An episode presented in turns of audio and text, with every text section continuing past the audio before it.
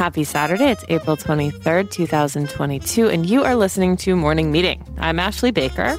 And I'm Michael Haney. And we are two of your deputy editors here at Airmail. Ashley, you're back in the saddle, healthy. You kicked COVID's butt. I washed my hair today, not to brag.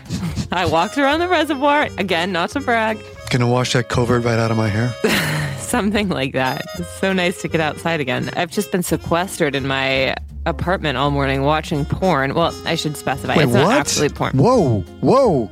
Good morning. hey, everyone, wake up. It's a lively day. No, okay, Michael. Shake and bake. Honey, it's not technically porn, but it constitutes porn for the airmail reader. Have you seen Anatomy of a Scandal? With Sienna Miller. Yeah, I mean, Sienna Miller, Michelle Dockery, Rupert Friend. I mean, it's the number one show on Netflix right now for very good reason. I mean, it's David E. Kelley, right? So it reminds me of that Nicole Kidman, Hugh Grant thing that took place in New York. Remember? What was the name of that show? Oh, the one with the bad coat that everyone got upset about. Yeah, see, we've already forgotten about that. This is the the London version, and it is everything that an airmail reader wants in a show. It's got rich people behaving badly, political intrigue, cloak and dagger nonsense, and even criminal charges. So it stars Rupert Friend as the imperiled MP and Sienna Miller as his wife. Michelle Dockery as the barrister who is handling some charges against the MP, and plenty of other actors we love. So it's uh, compulsively watchable and something that everyone is going to be talking about this week. Problems at the workplace. Anyway, enough with me procrastinating, Michael. Let's dive into the issue. Let's dive in. Where should we begin? Perils of online dating? Sure. Workplace Karens? Where not to begin? I would like to start with workplace Karens, which is sort of like probably, I think our theme for the week is just a lot of bad actors, not dramatic actors, just bad actors in society. Okay, let's start with Workplace Karens. Let's start with them by David Kaufman. David this week writes about the emergence of what he calls the corporate Karen. You remember the Central Park Karen who summoned the police over a bird watcher in the bushes who was a black man. But the corporate Karen now heads straight to HR over any perceived slight, no matter how minor. And it's sort of driven by, as David identifies, HR departments right now are terrified of Twitter storms. And the millennial and Gen Z workers have been given free rein to unleash Karen style of terror in offices large and small, as he says. So, what they're doing is they sort of succeed in manipulating corporate guilt and exploiting HR fragility at this moment. Yeah, this is a fascinating story. And David writes about his own experience with a corporate Karen, who was one of his colleagues of his in a, at a previous job. And this woman reported him to HR because he was, as he writes, humorously complaining about his quote unquote Mexican Wi Fi. He was on a business trip in Mexico City and it was spotty, apparently. And this woman took offense to that. And poor David had to go into HR and get sort of raked over the coals for this a little bit. But what's fascinating as well is, as David points out, there's nothing new about corporate Karens. He said a generation ago they were simply kind of the busybodies in the office, the Gladys Kravitzes, as you will, walking around, sticking their nose in. But with nearly 50% of the U.S. workforce now comprises millennials and Gen Zers. And so what's happening? Traditional hierarchies are quickly eroding. And the result, those with the least experience and loudest voices, not just in the office, but on social media, are wielding outsized control over HR departments and oftentimes the fates of their far older colleagues. Dun dun dun. Have you ever done online dating, Michael? I can truthfully say I never have. I came along just at the end of my bachelorhood, and then I met Brooke, and it was all who I met in person. So, no, I never engaged in the digital world. How about you? Michael, you might as well say it loud and proud. We're too old. okay. But after reading Nancy Jo Sales' latest story in Airmail, I'm glad that we're too old for online dating because this whole universe seems like a treacherous place. All right, Michael, you and I could talk about online dating all day long, but thank goodness we've got Nancy Jo Sales here to tell us about the horrors of the professional matchmaker. Now, Nancy Jo has uncovered many important stories over the years. She's been a reporter, contributing editor at New York Magazine, Harper's Bazaar. She's been writing for Vanity Fair since 2000. She wrote a marvelous book called American Girls, Social Media, and the Secret Lives of Teenagers. It's essential reading for anyone who is either a woman, knows a woman, or is raising one. And her latest is Nothing Personal My Secret Life in the Dating App Inferno. So, who better to tackle the world of the professional matchmaker than Nancy Jo Sales? Welcome, Nancy Jo. Thank you. Hello. Thank you. That was so nice. So, tell us about this horrifying operation that you encountered and how you encountered them. Kelleher International is a matchmaking service for quote unquote the ultra wealthy. That was what Fortune magazine called it at one point. They are based in California. They're run by a sort of mother daughter team Jill Kelleher and her daughter, Amber Kelleher Andrews. Amber Kelleher Andrews is in her 50s. She's a former actress who was on shows like Baywatch and Melrose Place. She joined her mother's matchmaking service. Her mother founded it in the 80s and she joined it in the 90s and really did a very effective job of raising the profile. She hired great publicists who got it on Nightline and Good Morning America and the Today Show and made it into this reportedly premier dating service for CEOs, heads of companies, billionaires, people who were wealthy and busy and just didn't have the time to find love. So I was not aware of this company myself, but it received yet another glowing sort of profile in the LA Times a couple of months ago. And it was really more a profile of Amber Kelleher Andrews, who now is mostly runs the company. And it was about how great they were doing and how she's a matchmaker to the stars, matchmaker to the rich and famous. It showed her in her multi million dollar mansion in LA.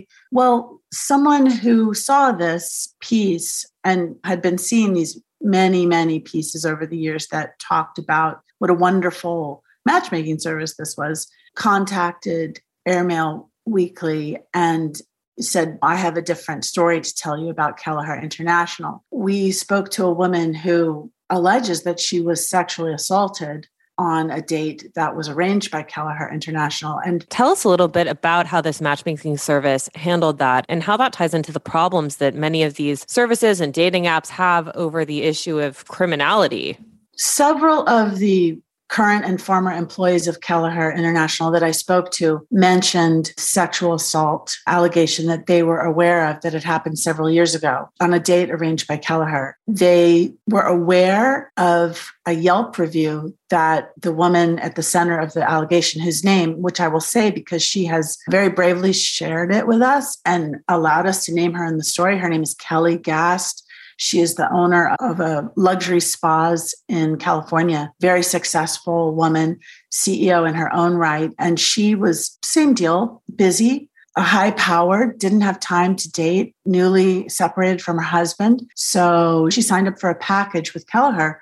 And these packages tend to be very expensive. They range from 30,000 to $300,000. Kelly Gast signed up in 2008 and she signed up for a package of, I believe it was $10,000, which is still a lot. And she was set up on a few dates that she was sort of underwhelmed. And then Kelleher told her, Well, we have this really great guy. He's sort of a friend of the service. We want you to go out with him.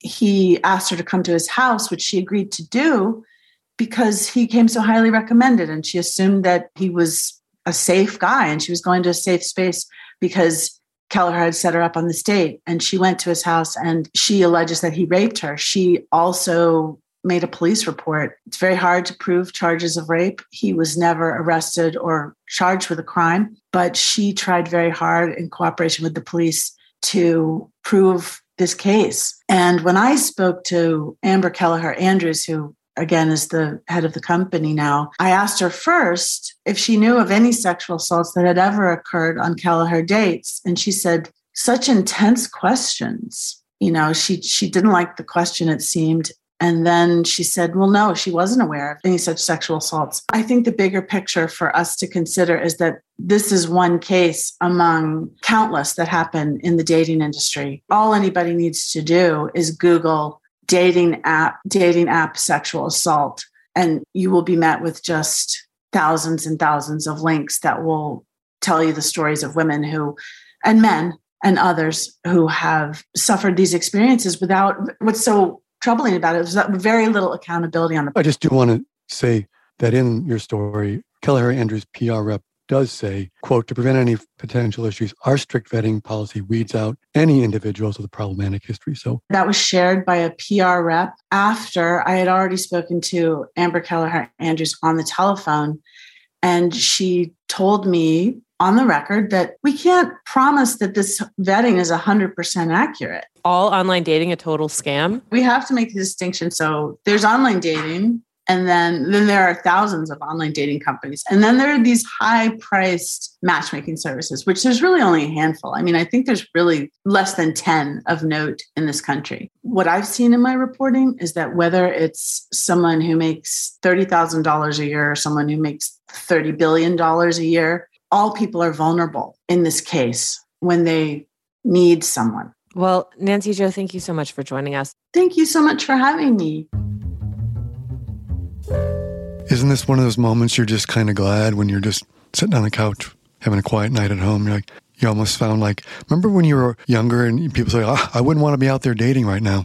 And now? Yeah, exactly. Like everyone who's single right now and who's been considering dabbling into online dating has just had their minds made up for them. No thanks. It's better to be single and alone. Seriously, I was talking to some youngs recently, and they were asking me, How do you meet someone IRL in real life? I was like, I thought they were putting me on. And they said, I said, Well, don't you ever just like go to a bar with a friend or two or and hope to just meet someone and talk to them? And they said, No, because that's scary. I said, What do you mean? I said, You never know who you're going to meet. I don't get it. Wait, that's fascinating. So they think that it's scarier to suss someone out in real life than it is to suss them out via a 250 word online dating profile? Don't you remember you come home with a phone number scribbled on a piece of a napkin and that's all you had, right? I mean, back in the day, you could date someone for several months without even knowing their last name or their profession. And frankly, it was pretty fun. Or their profession or knowing where they lived exactly, you know, or or where they went to college or what grades they had or what address they had. Like it was very liberating. People were reinventing themselves every night back in those days. Life was grand. Michael, New York City, when we were coming of age in it, it was the pickup capital of the world. I mean, I can name 15 bars and clubs right off the top of my head where you could go on a Thursday or Friday or Saturday night. If you had a pulse, you could end up with a date for the next night. Like it seems so foreign to these kids now that back then, I mean, there was such an art to the whole thing, and it was so much fun. And you know, the night held endless pot. God, our single days, Michael. And let me tell you, the city was many things, but it was never lonely. Anyway, now that we've solved all the problems of the world and virtually turned back the clock 20 years, the moment is here. Amy Odell's Anna, the biography, is at last gracing bookshelves, both digital and virtual, near you within mere moments. And we finally have a review in. Now, I read this a few months ago, and it's basically all I've been thinking about ever since. And thank goodness Alexandra Shulman has reviewed it for us in the issue this week. Now, Alex was the editor in chief of British Vogue from 1992 through 2017. So she has graced many front rows. And many of the times that she has graced those front rows, she has been sitting next to Anna Wintour. The two were longtime colleagues, and they were very collegial and had an interesting relationship, which Alex writes about in Airmail this week. And she also gives us her take on this biography of the woman behind the sunglasses. We are thrilled to have Alex here to talk all about it. Welcome, Alex Shulman. Thanks, Ashley. Well, first of all, you know what it's like to run a brand like Vogue. What should readers know about this? Everyone seems to have an opinion on Anna Wintour, not only because of her job as a magazine editor, and she's an excellent one, as you write in your review, but what does it mean to run a brand like that? What are some of the pressures associated with the job? Like, how can you give us a sense of empathy for her going into this read? well, I think what's interesting is all editors do it different ways and there are so many different Vogue editors, and until now, where there seem to be increasingly few, they were being thrown off a cliff. But so everyone does it in their own different way. And actually, what I was sort of fascinated by reading this book is that I could have been Anna. The similarities between myself and Anna's lives, early lives, are so similar as to be spooky, she became Anna Wintour and did what she did, and I remained Alexandra Shulman doing what I did, and such different kind of approaches to doing the job. So that was really sort of one of the things that was running through my mind when I was writing about it.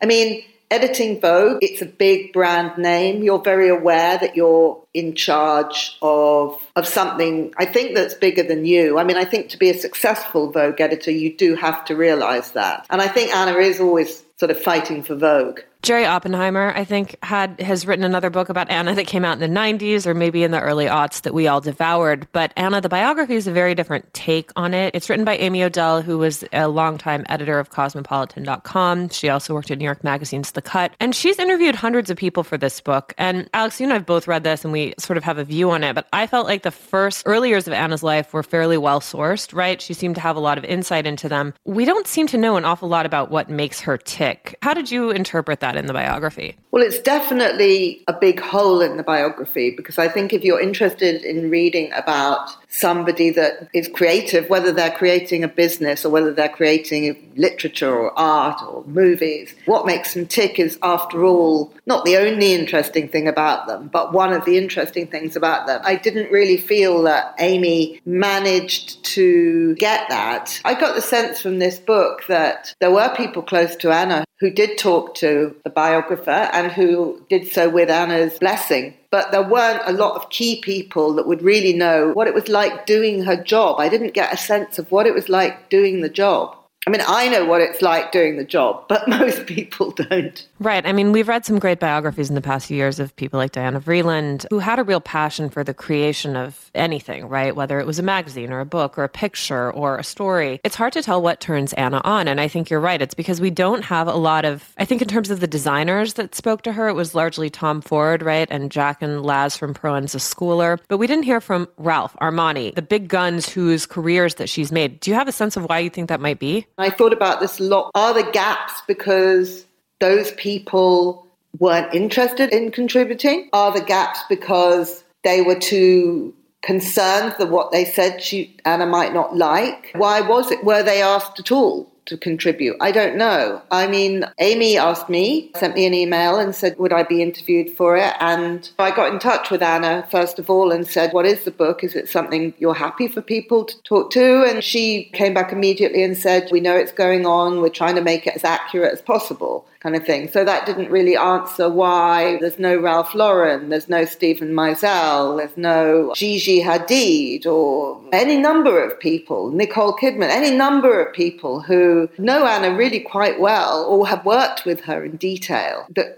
could have made it, I think, a more creatively interesting book. The odd thing about it is that you come out of it at the end and you don't know whether Amy Odell admires or doesn't admire her. And I think that's a, in some ways a function of her mixed reputation, right? I think a lot of people feel that way. And here's a question I want to ask you as a someone who's dedicated a fair amount of their career to magazines. In the last half of the book, the part of it that I loved so much was the early days of magazines, right? There was this real like sense of energy and joy, not necessarily among like what we saw in Anna, but just the people around her talking about this period in the 80s and 90s in both London and New York. But then the sort of the second half of the book is consumed by the corporate machinations that Anna dealt with at Vogue and sort of the decline of the magazine editor as this cultural arbiter. How do you think that that played out? Or do you agree with that or disagree with that? It's an interesting question. Certainly, there's a kind of nostalgia that I guess somebody like me has for the great days. I mean, these were sort of incredible magazine days. And I think even by the time Anna had gone to Vogue, things had changed in terms of magazines had become more of a business. I mean, it's that's the point about magazines. I mean, however much you want to pretend they're not, at the end of the day, the big magazines like that are there to make Newhouses money. It wasn't kind of just a fun project.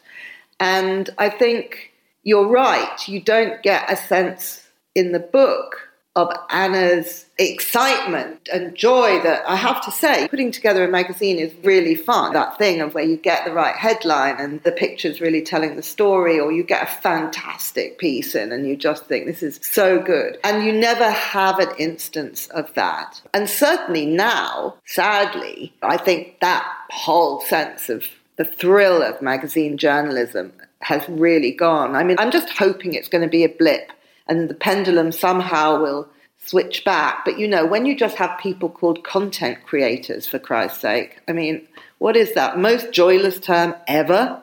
it's so true. I think it's interesting too. I think you and I talked about this. Is the thing we see Anna doing the most at work is killing stories, right? Like firing people and killing stories. That seemed to be kind of and crying. What I say in the piece, she's always crying, which is scarcely likely, right? But she is in the book. Right. Now, you knew her well. You guys sat next to each other in the front rows for 20 years, 25 years, maybe longer. Give us your impressions of her. I'm always struck by how smart she is. She is just very, very clever. And she is unbelievably loyal to the people that she cares about and unbelievably disinterested in the people she doesn't care about. Two questions for you. She comes across always, not just in the book, but in life, as very cool. I don't mean cool in a hipster way. I mean cool emotionally, cool, detached, right? And I think one of your frustrations, as you write about this week, is in the pages of this book, you don't get a sense of what drives her. But if you had to guess at what drives her, what do you think it would be?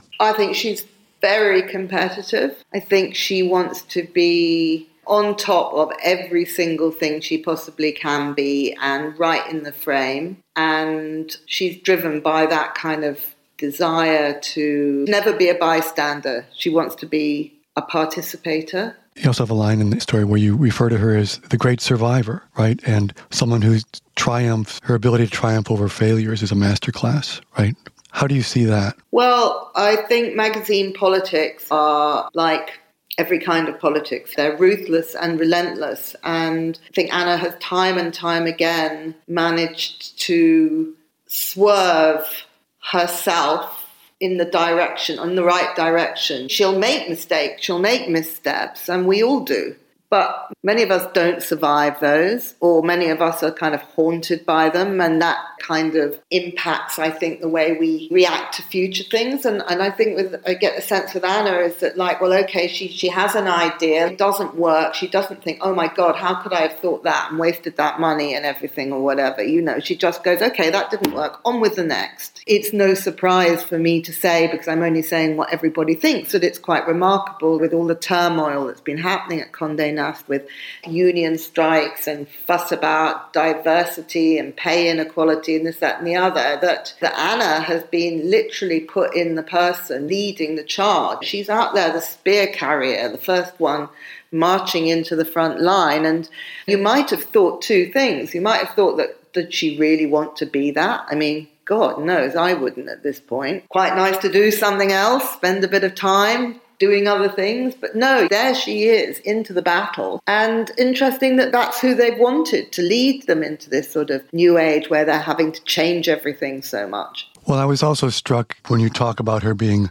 mind numbingly curt and veering into all out rudeness at times. I mean, you have picked out kind of my most kind of critical phrases. But yeah, she can be very curt and definitely doesn't feel any need to speak unless she chooses to. I mean, it's a skill I really wish I had, actually. It's one of the things I envy about her, that. Because I think that way you don't find yourself held culpable for so many things because you just keep your mouth shut. It's true. After reading this, I think like this woman is just made of tougher stuff than I am, right? Like she just seems like impervious to so many of the emotions that derail me, I guess, or like many people. I don't know. But it is a real talent. But it must take a toll if she's seen crying in, in the office all the time. Yeah, I don't know how often. There's what, 74 years compressed into, well, actually a very long 480 pages. But I was just kind of struck by how often she was crying through elections. She's crying when a story gets killed. She's crying with this, that, and the other. And it, I actually felt that it was the way that Amy Odell was trying to give her a kind of a humanity when she was in places struggling to find evidence of her kind of not her generosity because she's clearly generosity but possibly the warmness that is is undoubtedly there. It's just she doesn't choose to splash it all over everyone yeah, I mean, there were a few anecdotes about that, but the one that stuck out to me was Anne McNally said that she changed a diaper once. There was that anecdote. There was another wonderful one where there's like a mother, somebody says, you know, oh, you know, she did her best. She was working really hard, did her best to be like a mum to her children at school. And I came, went round one day and there she was emptying the dishwasher. And I'm like, this is some woman where the fact that you're emptying a dishwasher is seen of an activity of note. My other favorite anecdote was that she orders for lunch. She gets her lunch at the Palm, which is a steakhouse down by the World Trade Center offices of Condé Nast, and she orders a steak and a caprese salad without the tomatoes. Isn't that just cheese and parsley? Like, what is that? Anyway, but yes, there were definitely some funny reporting anecdotes in there. This is probably not the last conversation you and I and Michael are going to have about this book because it's coming out in two weeks and at the biography by Amy Odell, and everyone's talking about it. And Alexandra Shulman's review in Airmail is by far the most important one that you'll read. so, Alex, thank you so much for joining us. It's always great to talk to you. Thank you, guys. That was great, right? Yeah, that was great. These are the kind of book reviews I live for. Well, you know what? There's another book that came out this week about another prominent person from the UK, in the UK, by Simon Kuper. It is a book called Chums How a Tiny Cast of Oxford Tories Took Over the UK. And in the issue this week, Simon writes about his idea behind the book, which was he went to Oxford and he says when he was there from 88 to 92, there was a cohort of private school educated conservative men who were there with him who went on to drag the UK out of the European Union and now we're in the country. Boris Johnson is prime minister. Other guys are Dan Hannan, Jacob Rees-Mogg, and Dominic Cummings, who've all remade the UK. And in this book, which is pretty great. He talks about how every Oxford student in the 80s had come from a relatively privileged background, but few belonged to the largely hereditary all male private school elite. But there were not so the conservative posh boys, as he calls them. They had begun mastering the political art of public speaking, which is particularly valued, as we know, in Britain. During high school, Johnson, for one, knew how to do it. He ran Eton's Debate Society, and when he got to Oxford, he knew how to win elections and debates, not by boring the audience, but with carefully timed jokes, calculating lowerings of voice, and ad hominem jibes. So it's a very revealing look inside how this cohort, as he says, of chums sort of remade the UK for better or for worse. These guys who came together at Oxford in the 80s. On a lighter note, there's a nice little piece of news out of the UK this week. Did you ever play pickleball? No, I didn't. And I know it's a thing right now, and no, I don't really play it. You know what? You good because you can skip right over it because according to George Kalogerakis in this week's diary, the new hot court game is paddleball, P A D E L, and it's sprung up in the UK. Queen's Club and a number of these private clubs are building courts that the Times of London is widely dismissed as tennis for pensioners and kids, a dumbed down version of a venerable game. But it's played on a court that's a third of the size of a tennis court. You serve underhanded and you're allowed to play off the wall. Now, if you think, oh, who's going to play this? Well, all the cool kids, David Beckham, Rafael Nadal, Djokovic, and even Andy Murray are fans. And Murray has even bought, he's backing a Edinburgh based operator. So I'm sure it's going to be showing up in all our local assisted living centers and Florida communities very soon. Yeah, thanks. I'm going to take a pass on that. I've spent way too many man hours trying to be mediocre at tennis, and I'm come on. You and I were game. great at tennis. Remember, we had our lessons last season. Come on, you were great. We're a fearsome doubles team, and we invite anyone to challenge us. You'll definitely win, but you have to buy us a drink if you beat us. Done. We're going to play again this summer. Oh, God, it's coming. Okay. Well, Michael, before we go out and embrace the weekend, do you have anything at all to recommend? I do. And maybe it goes along with the sort of theme of corporate Karens and back to work. You alluded to it a minute ago. I'm going to go with Severance on Apple Plus. Have you seen it? I haven't. It's the weirdest show, and I love everything about it. Okay. Just in time for the return to office that so many of us are facing or dreading, this show, which stars Adam Scott, and was directed largely by Ben Stiller, follows, I think, in that territory that was staked out by Charlie Kaufman with being John Malkovich. But then it combines elements of, I think, Jordan Peele, Wes Anderson, and Kafka. The idea is simple ish, I'll say. Adam Scott, he works at a company where he's undergone a surgical procedure that separates his work memories from his outside life memories. The complications, as well as the questions, begin there. There's a supporting cast that includes Christopher Walken, John Turturro, and Patricia Arquette, who's amazing. They're all amazing. It's beautifully shot in this very mesmerizing way. I would say it's a little slow to get going, but stick with it and you'll be amazed where it takes you. I think it's a show for these times that we're living in. As I say, whether you're having to go back to work or dreading going back to work or wherever you are in your work life, I think it's terrific. It's going to be I would even predict a real contender for an Emmy. As I say, Severance on Apple Plus. Thank you very much. And you, dear? All right. Well, one thing on a restaurant note, our friend Daniel Boulud is opening a Lyonnaise Bistro, not mayonnaise, Lyonnaise Bistro, um, in the Beekman Hotel near City Hall, and it is called Le Gratin NYC. I mean, what more do you want? It's an informal restaurant from Danielle. They're serving gratins. Okay. A gratin is something covered in cheese, so we will definitely be there.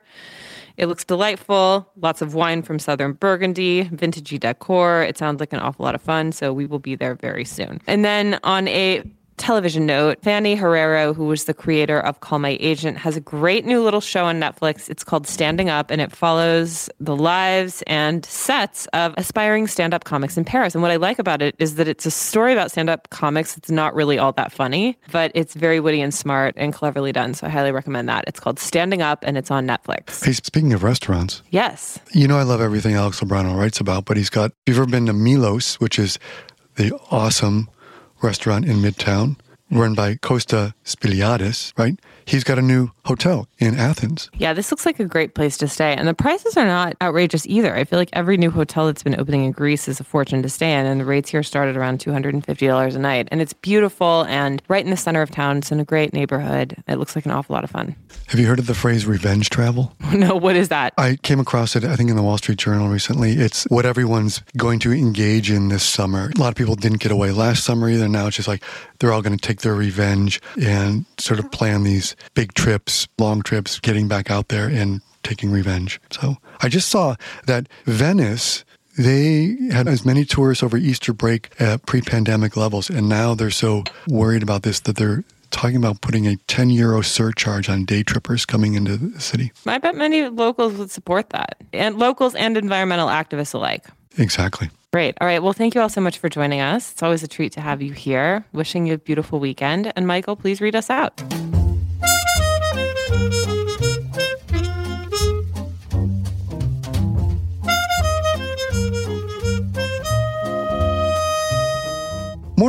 Produced by Airplay Productions and edited by Jesse Cannon. Our co-editors are Graydon Carter and Alessandra Stanley. Our chief operating officer is Bill Keenan, and our deputy editors are Ashley Baker, Chris Garrett, Nathan King, and Julie Vitale. Our CMO is Emily Davis, and our music supervisor is Randall Poster. Our theme music is The Cute Monster by the Buddy Collette Quintet. A new edition of Airmail is published every Saturday, so please subscribe and enjoy all of our stories on airmail.news, which we update every day. You can also find us on Twitter and Instagram at Airmail Weekly. We'll be back here next Saturday with another edition of Morning Meeting. In the meantime, be sure to subscribe at Spotify or Apple Music. But most of all, thanks for joining us.